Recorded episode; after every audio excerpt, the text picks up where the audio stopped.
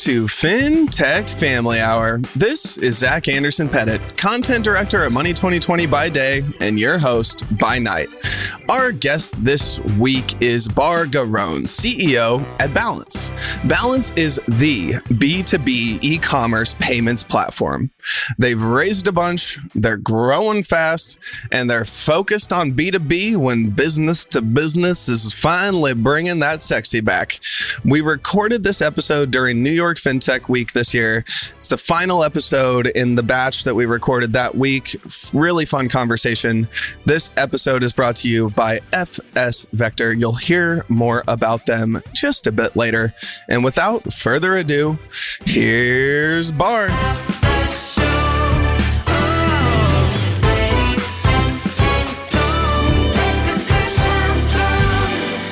Bar, welcome to the show, man. Good to meet you. Uh, let's start where I where I always kind of start, which is the always surprising question to most people, which is, tell me about your childhood. Where'd you grow up? Kind of how did you form into into the human that you are? Yeah, on fintech business shows, people are like, wait, you want to talk about my personal life? What are we doing here? So, anyways, oh yeah, it surprises God. some people. okay, okay, let's go back to the beginning. Um, so so I grew up um, in a very very small. Um, we'll not call it suburb because it's not it's not one to one, but uh, you can think about it like a small community outside of the city. Um, 300 families, uh, kind of disconnected um, in general. This that was uh, the general experience. Yeah, very close to my mother. Um, I grew up, you know, playing tennis. Um, that was that was my sport. Uh, I didn't take it too too too much to the pro side.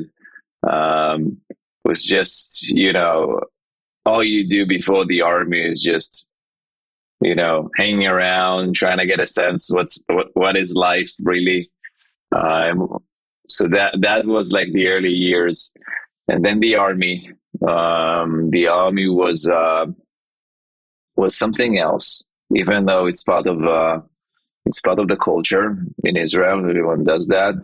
I didn't have a big brother, and I didn't really know what I'm getting into. Um, and you know, from one moment to the next, I'm like an officer of like 12 tanks in like Gaza on the border of Lebanon. Like you know, it's like it's like that that type of crazy. Um, but yeah, finish that, and uh, and I plan to continue in the army. Actually, I wanted to like be a higher ranked of an officer. I was a captain, and then uh, I said, okay, I need, I need a break. I don't know if you know, but in the army in Israel, when you finish it, you go to like you know South America or like Asia to lose yourself and find yourself again, type of thing. Um, so I did like a break I went to like uh, Nepal, and then I'm like, and then I'm like, yeah, I'm not Did coming you find back. yourself? I think so because uh, there was a very actionable, uh, actionable thing, which is I'm not coming back to the army. Oh, it sounds very actionable. Yeah, it's very actionable, uh, actually. What made you? Were you? Were there kind of like entrepreneurial tendencies in your youth that made you want to kind of go this different direction and get out into business? I think just I think just getting to know life outside of the army. You know, the army is so um, the army is so like uh, end to end. You have nothing besides like your, you know, the people around you and the mission you have in front of your eyes. So getting outside is seeing the world and seeing that there's other things, and then just uh, you know continue my path and just leveraging what I learned in the army to get into like different positions. Like my the way I roll in life is, you know, I'm trying to leverage, always leverage what I got. Uh, so I leverage my army experience and then worked at, uh, at a company that is one of like in Israel, it's a company that's, you know, there's like uh, tens of thousands of employees. It's uh, one of uh, the proudest uh, things we have in Israel, which is Elbit Systems. It's a defense system company. As You can imagine in Israel, we're good at those things. Um, so did that, built my initial career there. I saw something on your uh, in your background about like a combat training simulator. Is that the portion of your life? So yeah, that that was that time in my life. Um, before there was um, AI or like uh, more like a virtual reality, what we know today from like Oculus and all of those. Um, Elbit created a, a, system that you can uh, just plug the system into a tank um, and put a helmet on, and then using the tank the same way you use it in combat scenarios, just in a virtual reality with the helmet you put on. We didn't call it like virtual reality back then. We just called it simulators. But it was uh, it was kind of cool to be honest. Like I, we would just go to like different units um, in the army and just train them with those systems without spending you know money and just hurting the environment with just training in the field you can just sit down in your tank and feel like you're yeah. So that was that uh, which is cool. So were you were you on like the business side of that on the engineering side of that on like kind of what what skills had you developed by kind of this point in your life? Because it seems like there's a a number of them that have gotten you to this point today. So there's few things. One is a lot of um, so you're managing it end to end so you're like the field engineer um, in Israel, it's very very much in the culture of like, yeah, do this and do a bit of that, and like, uh, like be very like uh, hustling in the in the general approach. So that was the experience, like being the field engineer that fixed like you know the system itself, um, doing the training with the people. Um, and so that was one side, like the majority of my time that actually wasn't the simulator itself it was to take technical products like uh, um, um, like one of the products that uh, that I was responsible for is a system to um, uh, for electronic warfare. Um, so you need to take those documents and create to make sense out of them, like engineering documents, and then train people in the field. Um, so a lot of the skills, if you want to touch on the skill itself, was how do you take very complex engineering oriented products and create use cases out of them that someone can leverage and create value from? So we you know we train different different countries around the world. I'm not sure i can uh, expose yeah, what no, countries, I, I don't want to be on whatever list I would be on if yeah, you did disclose it. So no, that's fair. You don't want to do it. Yeah, yeah, you don't want to get down. I don't want. I don't want to lose you. You look like a great guy. Uh, you know, we, we don't have to go there. That's it's fascinating that the interplay of those things, though. I mean, it sounds it sounds at the end of the day like your skill is the ability, or not your skill, but one the kind of skill that you're alluding to is the ability to develop a lot of skills quickly, and then to develop, and then to like throw them against each other and combine it all into into one thing that somehow ends up solving a problem. I think I think I'm uh I'm maybe more trivial in Israel, but even in Israel, I have a very weird background. You know, I'm just army for five years is a very specific things. It's all about leadership and uh, creating sense of urgency for people. Then, like Elbit, it's like all about what you just said. And then I studied industrial engineering, which is just engineering. And then I did my master's in philosophy, and I was a, uh, an analyst and like a data scientist, if you like and yeah, product management, an entrepreneur of a bootstrap company. I, I, I don't know who am I. I'm just a curious. I'm just a curious guy. I'm just a curious guy that lo- loves to move forward. I don't know what to tell you.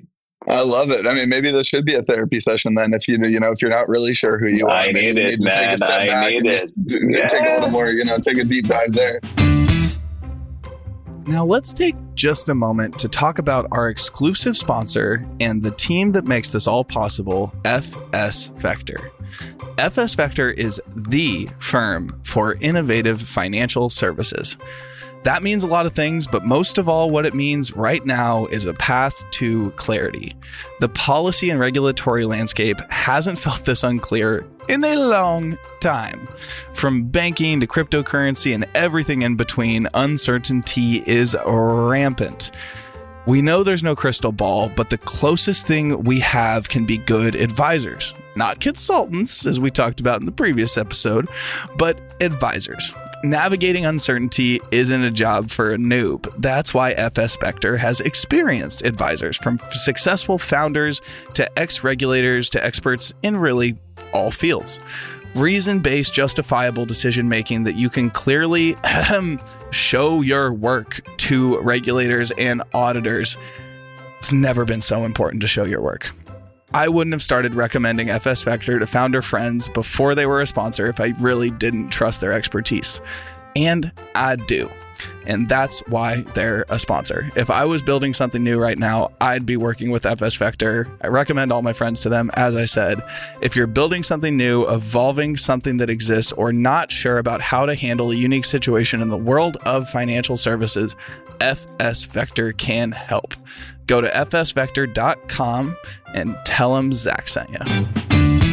So you were kind of alluding to you know kind of what you were doing after after that and one of the things that you did in your in your previous life that I'd love to to get into is the title and term decision scientist. Uh, I think it's one just a pretty badass title uh, and two two something that so yeah and two something that um, is not not very standard. So tell me tell me more about that and i think it kind of maybe is the beginning to a lot of what you're you know getting not exactly but I, I see seeds of that leading into where you're at today.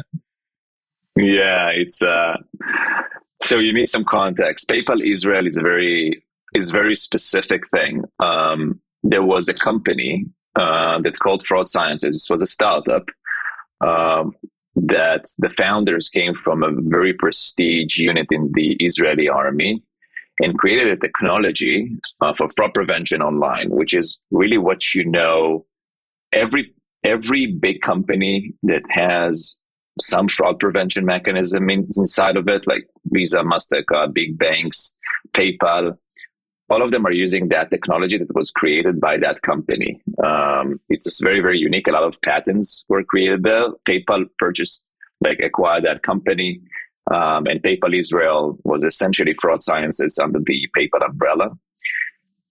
People in PayPal Israel are a, a weird bunch of people with different backgrounds. The only common denominator between everyone is analytical capabilities. Um, everything else, and this is something you can extract from the army. This is the beautiful thing about Israel. Everyone goes through the army. Um, everyone are being standardized. Like, where were you? Uh, you don't need to do the SATs. It's just, uh, you know, yeah, you it's made just, it through it's just the army. Yeah. So, so um, it's not, you know, 100%, but the 80% you can be categorized by where you were in the army. Yeah. Um, so, I, so I was not, not part just, of it. Gotcha. So it's it's not just that you went through right because there's like one of one of my good friends, um, Ohad Samet from TrueAccord, went through. You know, he went he went through that, but he all, he talks about it as having been a foot soldier, right? And then his CTO and brother Nadav uh, was definitely. I'm in Rise, New York right now, so there's just going to be people walking by, and I'm going to try to not let them come in. Um, and his brother Nadav, uh, I believe, was part of the unit that you were referring to, or at least one of those types of units. Um, so you're you're saying it's not just the fact that you went through that experience, that like trial by fire, but it's where you were in the military. It's what unit you were in and what you were doing, sort of thing, that kind of establishes that perception. Yeah. So um, Ohad is a great guy. Um, Ohad Ohad was one of those um, initial like. Uh, batches of people worked uh, at fraud sciences at PayPal. Um, so he was one generation, maybe two generations before me. Um, but yeah, like my brother is like I don't know specifically uh, uh, Ohad's brother, but my brother was in uh, Talpiot, for example, which is the unit that uh, those uh, people came from. It's a very, very, very prestige, like the one percent of units of intelligence. There's a lot of intelligence in the army. I don't know, 40, 50%. I don't know what the number is. Um, so it's hard to say. There's a lot of smart people. Um, but yeah, just the, the, uh, the core of it is um, a lot of smart people with very different backgrounds to, to, to do one thing, which is to build a system that is robust in the levels that online trade is robust, which is, you know, back in the days, consumer e-commerce was just exploding, right? Think of uh, think of uh, the last uh, 15 years and what happened to retail in general. Um, so really, PayPal was there with the best technology in the world. By the way, the best companies doing fraud also came out of PayPal, right? You have uh, Riskified and Forter and other companies as well. Um, Ohad can talk about it much more than me, by the way.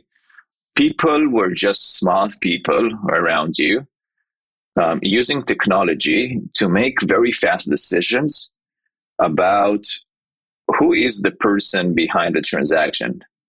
And there's a lot of profiling technology and creating new data elements that we just went through. So everyone in PayPal just going through a course of three and a half months, if I remember correctly, of how do you do profiling and how do you build systems to make decisions extremely fast in high accuracy with high coverage. Um, so that that was fa- fascinating, and everyone was part of it in different angles of this domain. So a decision scientist is a person that is responsible to take technology that is being developed across the organization and implement it in a way of you can think about it like a rule engine that can take a certain mo certain um, type of risk you want to mitigate and just turn it on and mitigate it. So it was a very exciting like position because you're doing things and you see the outcome on the other side. It's like very like uh like like a trading uh like a trading type of experience. Everything you do you see the impact. Um so they call it at the beginning risk analysts or if you were like i think the second iteration of it is like there's a risk analyst and then when you grow up to be a senior uh, senior in the position you're like a decision scientist. You're you have more responsibility. Okay that's a i mean i would be working very hard to get to that second level because that is a much cooler title than analyst man. That is that is a nine day title from analyst. Um, yeah i agree. it's it's fascinating though. And i mean especially on the e-commerce piece and the paypal background i mean it all it all makes sense as to how you would kind of take a journey through that world and kind of end up eventually where you are today. So let's let's get to balance so let's start with let's start with one the kind of founding thesis. Why why did you found it? Um, and then two let's go into you know kind of what it has become right? So the why and then the today what do you do? Because doing the research on you all and like going down that rabbit hole obviously i'd heard of heard of you before but there's always this thing with doing podcasts where I discover sometimes that a company that I thought did one thing actually does four, you know, or that I thought they had one product, turns out they had five. And uh, the more I dug with you all, the more I was like, oh, holy shit, this is an ecosystem. So I'd love to understand like the whole thing, um, not just, you know, the, the, the quick version of it. So don't hesitate to, you know, go down some rabbit holes. Yeah, so um, maybe the the way to tackle it is by going very wide and then going, you know, very very narrow. Um, so working at PayPal, working in other fintech companies, um, I got very close um, to payments and commerce, and then B two B inside of it. And B2B in general, it's a very, very, you know, B2B is the economy. Like there's no, it's, you know, you're using B2B like it's a thing, but it's not really a thing. It's like calling Europe Europe, right? It's like, it's a continent. It's not, it's not like uh, I'm penetrating Europe. We're expanding to Europe. It's like, I don't know, choose your country, man. It's not the same thing.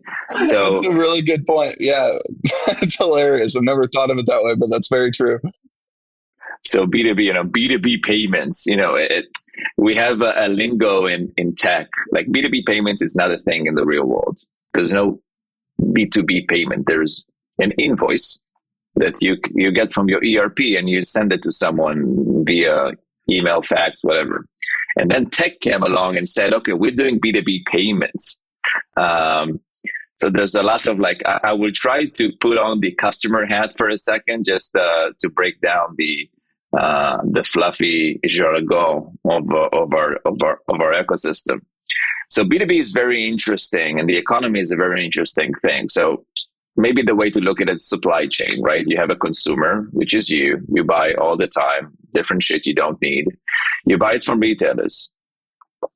The retailers um, are buying it from wholesalers that are just an aggregator of different shit that is being created in the world. And then it's like distributors that are responsible for like big like areas of and they have like an exclusive with manufacturers because the manufacturers don't want to sell directly. And then you have like you, the retail, the wholesale, the distributor, the manufacturers, the buying from other manufacturers. And this is really the economy as we know it. And it happens in a lot of different verticals you don't think about. The textile of the sofa you're sitting on right now in your clothes, um, the steel, the chemicals, the lumber, everything that powers the economy is running through those rails. Now, the interesting thing about the evolution of trade is that we put all the focus on us, the consumers, because it's fun. It's it's it's much it's easy, really. Everyone are using so the one thing that makes consumer um, experiences online great is that you don't need to get to know the vendor and the vendor doesn't really care about you um, i'm putting like the yeah, we love all our customers and uh, blah, blah, blah aside for a second. Usually, most of them don't know you because you're a guest. You're buying without an identity. This is a very powerful thing and it's very scalable. This is why you can purchase in like 10 seconds something that costs hundreds of dollars because you get the best value, the best cost. You don't give a shit about the retailer. All you care is that his ranking is above four, and that's it. this is this concept went through thousands of iterations to the point that it's too good. Now, now you're like buying too much shit, right? That's that you now you have the other problem. Um, but the experience is amazing, and the efficiency of getting the best value and the best cost, the best availability, it's it's really mind blowing when you're doing a zoom out for a second because the rest of the supply chain is not in the same status.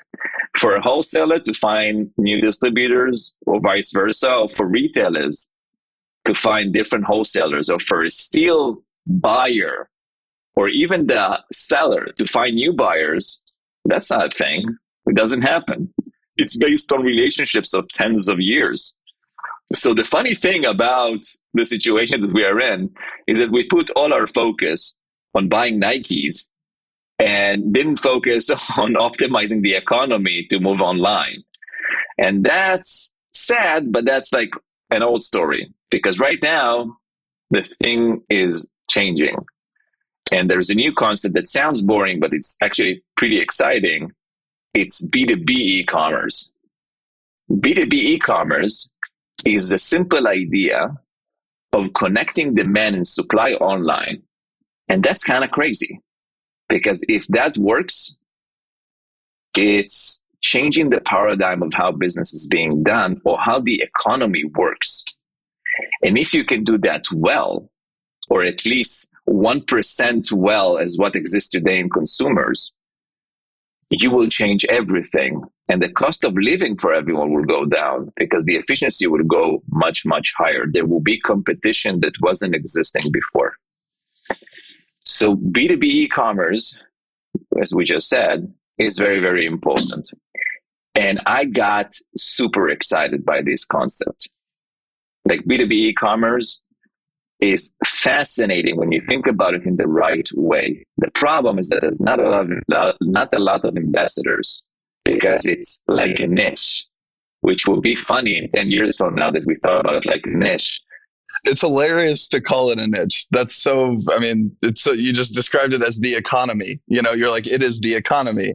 And then you'd say a little bit later, it is a niche. That is, yes, that feels ironic It feels ironic, but this is how the world thinks about it right now because it's new. Like with any new innovation, um, B2B e-commerce is a new wave of innovation. Is the, the innovation of digitizing the economy. Now, different things are happening over there. Really, in general, when you think about your e-commerce experience as a consumer, you have generally two parts. You have one, the discovery experience. You're looking to find something. And there's all the tools that enables you to do it. Where is it? How much it costs? What's the availability? See pictures, measure the clothes in online, everything that you need to find, okay, this is what I want. The output of the process of discovery is I found what I need. The second is to exchange the goods or the services with cash. Like you need to pay for it. The trade. Trade in B2C, again, too good. The point that we don't even remember that we paid for it because you have the payment on file. Um, it's a one click experience that you, you, you finished before you begun, right? It's like, okay, it's time to pay, pay. That's it. Done. Um, and you have a gazillions of options. Apple Pay, Google Pay, Samsung Pay, PayPal, whatever it may be. There's like, you know, a B2C checkout experience today looks like a joke. Yeah, it does. I mean, it's kind of it is a meme at this point, right? I mean, people are actually like taking it and kind of turning it into a meme. It's just it, it looks like it, it's it, it looks like a joke. Really, this is the only way to explain a consumer checkout experience today. You have no idea what to do. You just have no idea what to choose. You don't really understand the trade offs because everyone are doing exactly the same, which is processing a credit card, and you don't give a shit because it's a very commoditized thing. Anyway, this is consumers. When you go to the B2B side, there's a lot of innovation in the discovery phase. And this is the first stage in creating a B2B e commerce revolution. Different companies are focused on it. Shopify is like doubling down on it like crazy. BigCommerce is going all in. BigCommerce were the innovators doing it for like seven years now. And I just found out, it's a public company. Don't take my word for it. We need to check it. But I just found out this crazy number. Are you ready? BigCommerce today, you know BigCommerce? Yeah, it's a great company, um, uh, similar to Shopify in that sense, um, doing a lot of good good work. Um, big company, public, doing great, um, really uh, scaling nicely. Today, 40%, I think it's 40%, but again, you need to check me. 40% of their revenue is already B2B. Whoa. Whoa. That's a lot because they were focused on it from the beginning. So they created an amazing experience um, in the discovery phase. If I want to build a B2B uh, and I want to sell to retailers, because I don't know, I can. I just created something. I don't know. I created a. Um, I'm a brand. I, I have a new toothbrush, and it's nice. Consumer likes it, but I don't want to sell directly. I'm not powerful enough. I want to start selling to others that will distribute my goods. I want to have an, an additional storefront for, for B2B buyers. I need bulk discounts. I need a lot of different shit that businesses need in order to purchase normally online. So BigCommerce enables you to do it.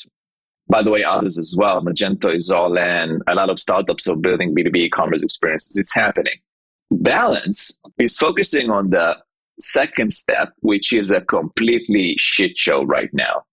So in the discovery phase, you're bringing everyone online, you're creating a self-serve, like what's available, amazing.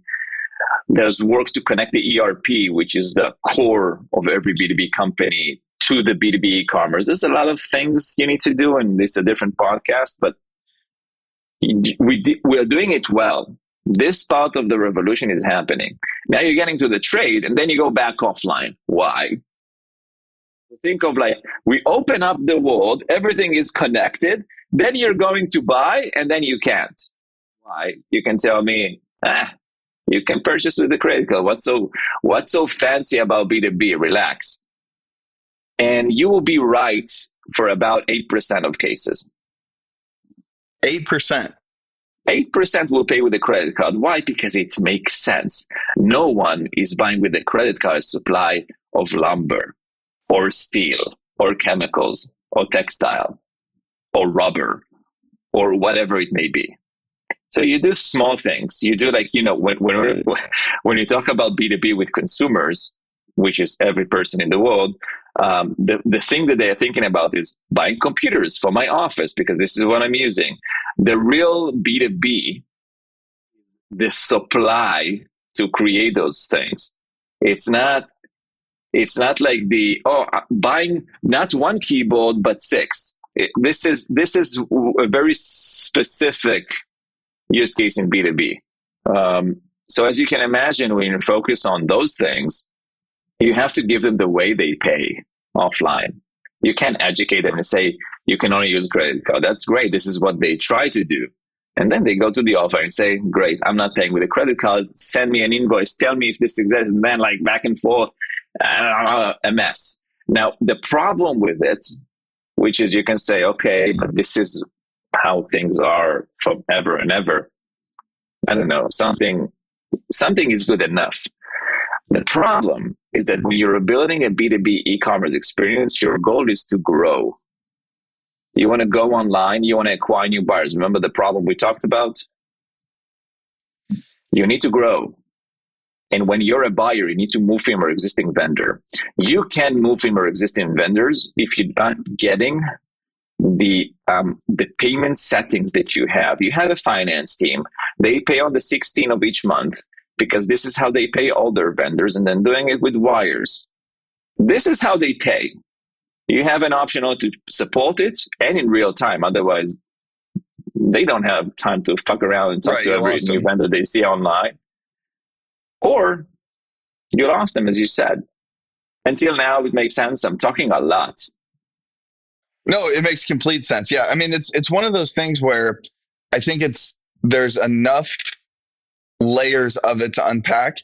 The funny part about it to me is that it all is so it's one of those things that feels straightforward because the consumer space is where the consumer space is to your point right? And that's kind of why i was just like yeah normally i mean I'm, i kind of jump in a little more and like poke and prod and whatever but this is one of those things that seems so simple but i think it does require a longer explanation and it does require an explanation about the gaps right? Because i think a lot of folks in the industry i mean even myself I, there's just kind of this fiat expectation that so much of this has been handled because it's 2023 right? There's this fiat expectation that like well i you know i get to do i get to just like think about buying something and amazon read my mind and sent it and it's there in the morning right? I didn't even click a fucking button. Like that is the expectation right?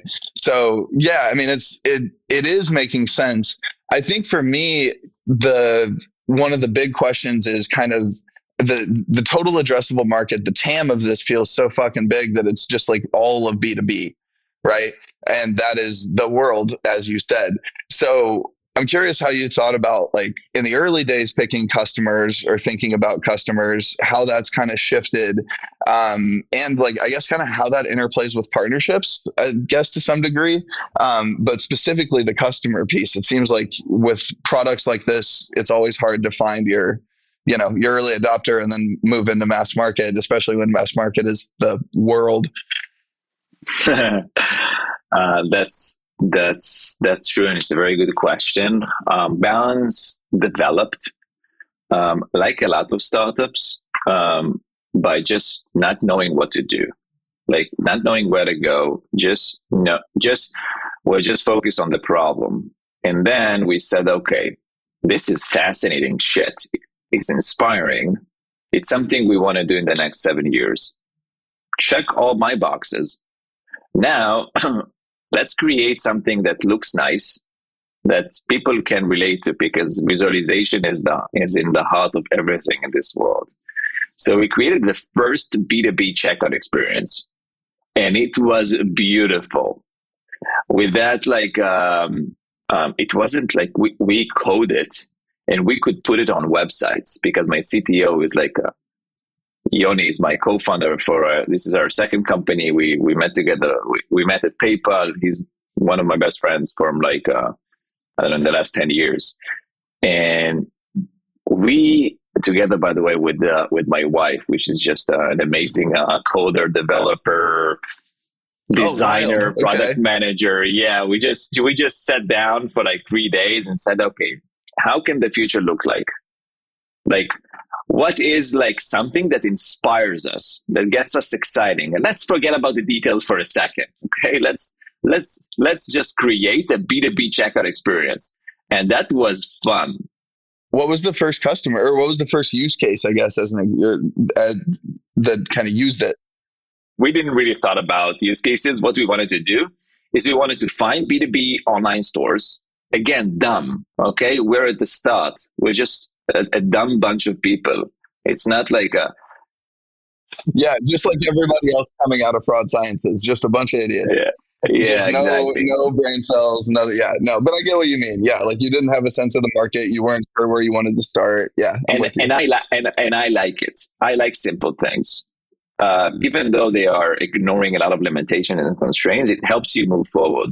And balance was created from that motion of like, let's do something inspiring that makes sense in general.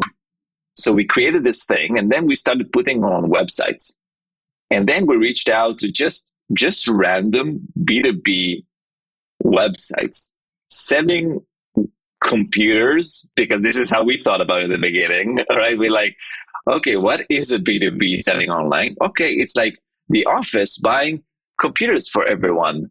Yeah, like a Dell purchase. Yeah, exactly.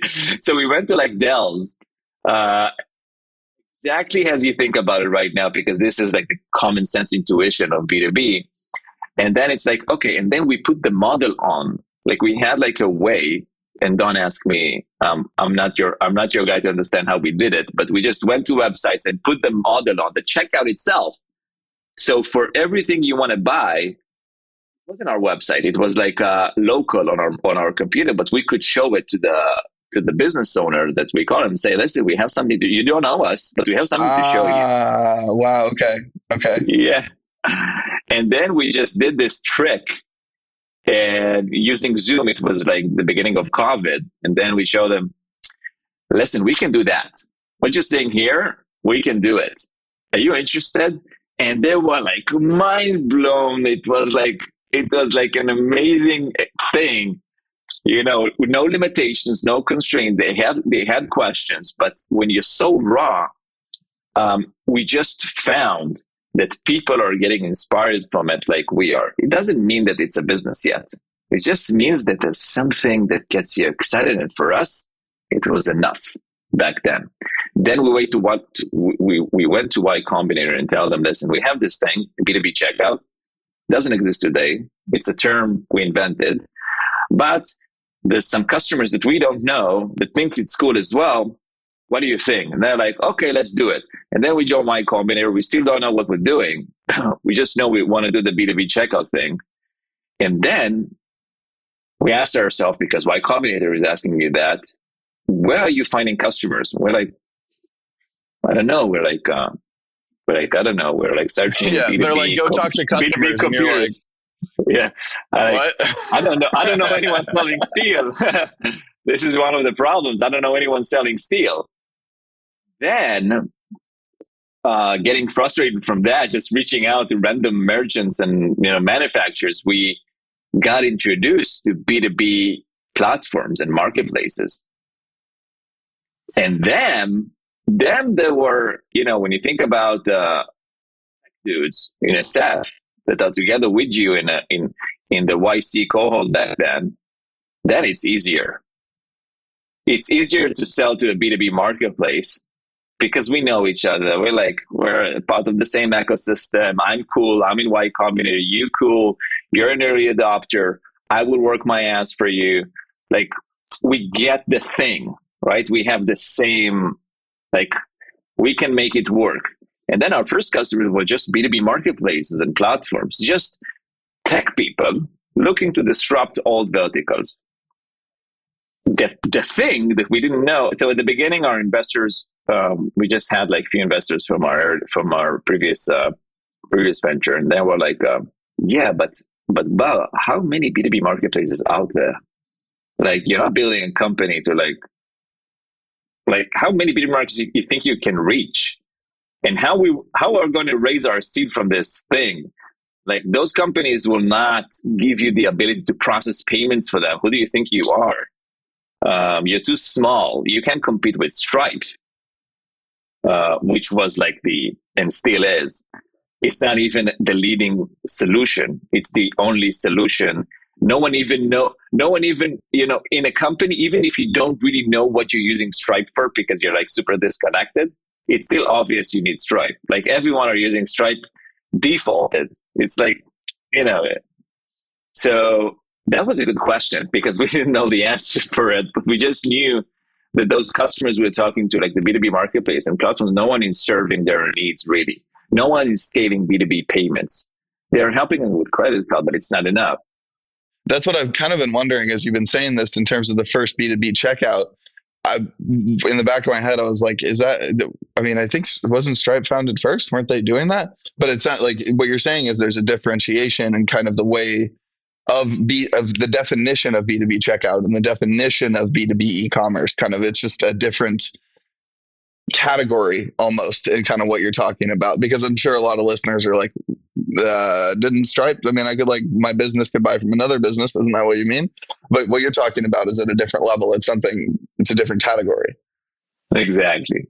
Um, if if you're if you want to use credit card and you don't care about any any business oriented process, Stripe is just unbelievably amazing. So we did some B2B marketplaces and then we realized one, this shit is very hard. like like building a B2B marketplace infrastructure to support a B2B marketplace, it's really, really hard. Um, but we felt like there's a lot of things to build that they need. And then it was like, okay, we have some customers, we built some, some, something that resonates. And then Stripe reached out to us from YC and said like, "Oh, we heard what you're building. It's cool. We want to invest." And then like Lightspeed um, led our round, and all of a sudden we had a seed uh, with uh, with a fund of uh, Max Levchin and Nil Levchin and, and Lightspeed and Stripe, and all of a sudden, okay, th- this thing becomes real. And six months later, we are launching this thing. We call it B2B checkout. The first one to create this this wall. You know, we were the first on Google with B2B checkout because we are the only one saying it. So it was like, uh, you know, the beginning of like uh, this thing of like, you know, when you're talking about creating a new category, like balance is certainly like the extreme case of this example. Like just using this term, which resonated well in the B2C side because checkout is something that everyone knows, but the B2B checkout is something that no one knows, but everyone can understand. And that was a strong that was a strong brand differentiation. And with a strong brand focus, we went to market with our early adopters, which were the B2B marketplace and platforms. But now balance is much more diverse because we have much more, you know, now balance raised $90 million. Like it's, we have this robust uh, ability to do the vision that we always wanted. And the way to go to B2B e commerce, as you mentioned, is through the partners. E commerce in general um, is around ecosystems. It's a very specific thing. There's like a Shopify, for example. And around Shopify, I'm not talking about the small SMBs that are building like a Wix type of uh, e commerce store on Shopify themselves. I'm talking about like real businesses that are building online experience. They don't do it themselves. They are brands. They don't have tech resources to do it. It's not Wayfair. So they're going to agencies and agencies are around those, those platforms. I'm an agency, for example, uh, Codal, which is uh, one of the best, if not the best agency in b-commerce, is working with B2B companies to build an online experience on BigCommerce. BigCommerce is the tech. The agency is is the dev consultant and implementer of it. So they're the ones kind of picking the not maybe picking the technology, but in consulting with that organization, picking the pieces of technology that make sense. Like if BigCommerce is one platform, maybe you pull in this, pull in that. I don't know if like a C2FO or something like that fits into this whole mix, but like the things along those lines. And then they bring it together, package it, and then say, here, company that exactly. has no ability to actually build anything. Okay, that makes sense. Exactly.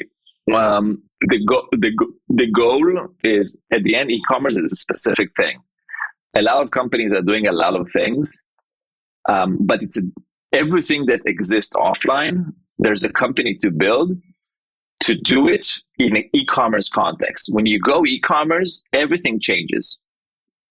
It's changing the entire tech of the company and the entire mindset of the company. Balance is focused solely on e-commerce. This is why when you speak about like uh, when the world speaks about B2B payments, the differentiation of e-commerce, non-e-commerce is very, very important because it's different go-to-market, it's a different tech.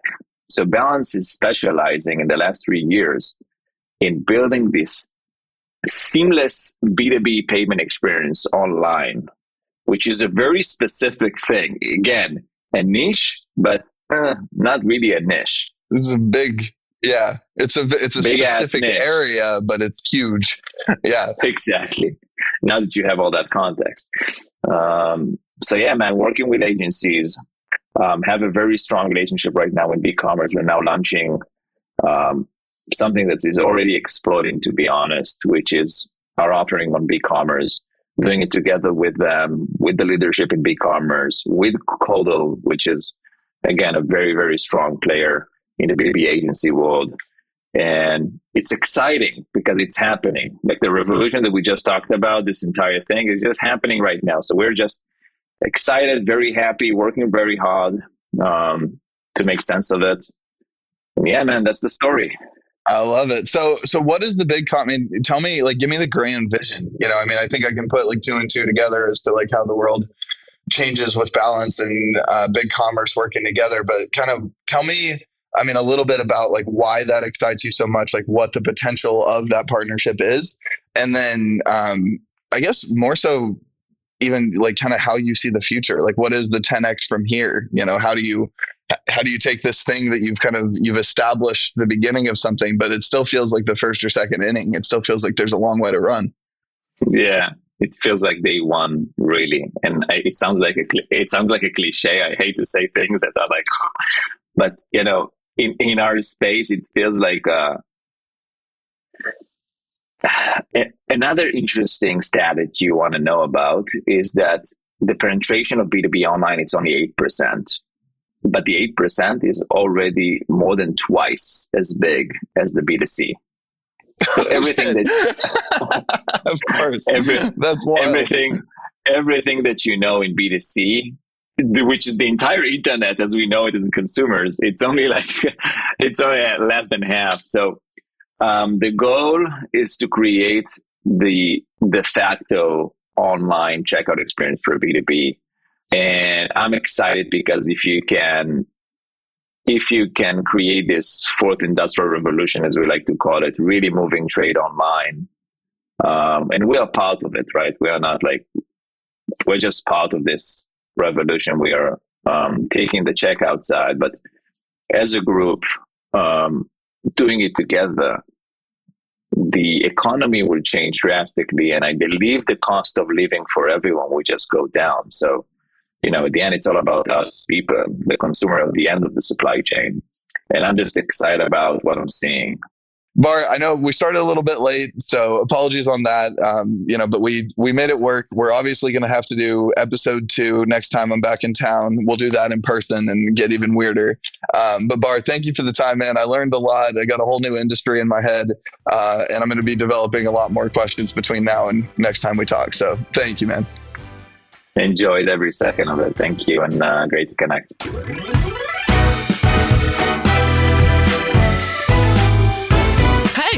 Thanks for listening. If you're still listening, you're probably reaching for your phone to pick your next podcast or switch to music or just call it a day because you can't believe how much valuable information you just took in. But before you pick that next thing, don't forget to rate, review, subscribe, tell your friends, and all that jazz. Generally, scream from the rafters about how much you love FinTech Family Hour. Thank you again to our sponsor, FS Vector. And until next time, stay healthy, keep your head high, your costs low, and I love you all.